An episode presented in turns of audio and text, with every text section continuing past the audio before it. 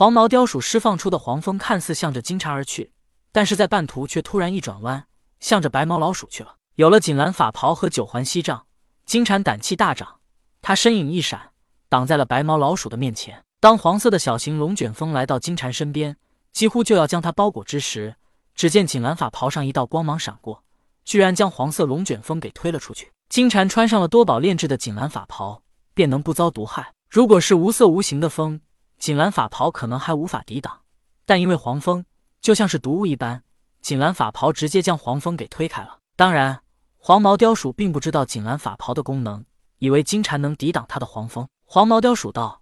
怪不得有这么大的胆量，英雄救美！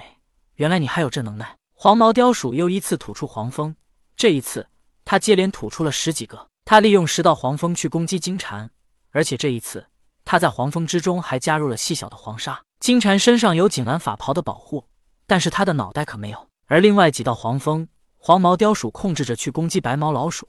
当然，他在这几股黄蜂里并没有加入黄沙，他只是想把白毛老鼠给卷过来。他也没想着就利用那十道黄蜂伤害到金蝉，他只是希望金蝉在抵挡他黄蜂的时候，无暇去管白毛老鼠。只可惜黄毛雕鼠的如意算盘落空了。金蝉这一次没有利用锦兰法袍来保护自己，反而挥动手中九环锡杖。九环锡杖上面有九个环，这九个环是多宝看到老子练出金刚镯之后心有所感仿制出来的九个环。这九个环一样有收物收人的功能，但是却达不到老子金刚镯那般能收尽天下万物。只不过这九个环，想要收了黄毛雕鼠的黄蜂还是很轻松的。金蝉一挥手中九环锡杖，上面九个环腰摆起来，将这十几道黄蜂都给收了进去。黄毛雕鼠一看自己释放的所有黄蜂都被收了，他肚子一鼓，想要释放更大的黄蜂，可是想到多宝道人还在，他只能恼怒的说道：“我们走着瞧。”黄毛雕鼠收了人身，现出本体，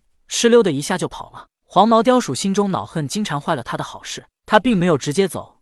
而是来到多宝道人所在的房间内，跪在多宝道人跟前，委屈的说道：“老爷，您可得帮帮我。”多宝道人睁开眼睛道：“你要我如何帮你？”黄毛雕鼠道：“老爷，我跟在你身边这么久，没有功劳也有苦劳，您就可怜可怜我，让那白毛老鼠嫁给我。”多宝道人笑道：“你是修道者，怎么还会贪图这男欢女爱呢？”黄毛雕鼠在人间久了，了解的事情也多了，他便反问道：“老爷。”修道者也要讲究阴阳平衡。那王母娘娘和玉帝还结为了夫妻呢。多宝道人被黄毛雕鼠说的语塞，他笑道：“好，算你说的有理，但作为修道者，却不可用强。”黄毛雕鼠着急的说道：“老爷，只要您一句话，那白毛老鼠绝不敢拒绝。您就帮帮我吧。”多宝道：“你的意思是让老爷我用强了？”黄毛雕鼠只能无奈的说道：“老爷，如果不用强，那白毛老鼠根本不可能喜欢我。”黄毛雕鼠自知他刚刚做了恶人，而金蝉却做了一个英雄救美的人。美女爱英雄，相反，还是他直接让金蝉成为了英雄。如果他能打败金蝉，他就能继续追白毛老鼠，或者把他抓走，也不会给金蝉他们两个过多接触的机会。可是他没能打败金蝉，反而让金蝉成为了英雄。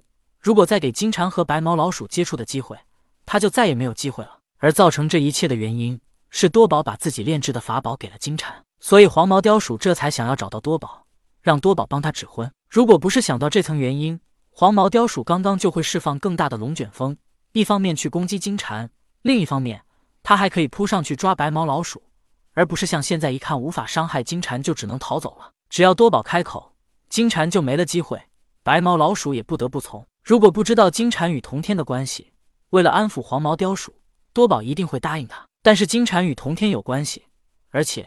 多宝不知道金蝉碰到白毛老鼠是不是也在同天的安排之内。多宝突然想到一句话：以不变应万变。无论金蝉碰到白毛老鼠是不是在同天的安排之内，也不论白毛老鼠是否会与金蝉扯上关系，他只要什么都不做就能满足一切，那就一定不会出错。所以多宝便对黄毛雕鼠说道：“你们的事情我不管。”听到这句话，黄毛雕鼠本来还不太满意，但随后他忽然想到，老爷说不管。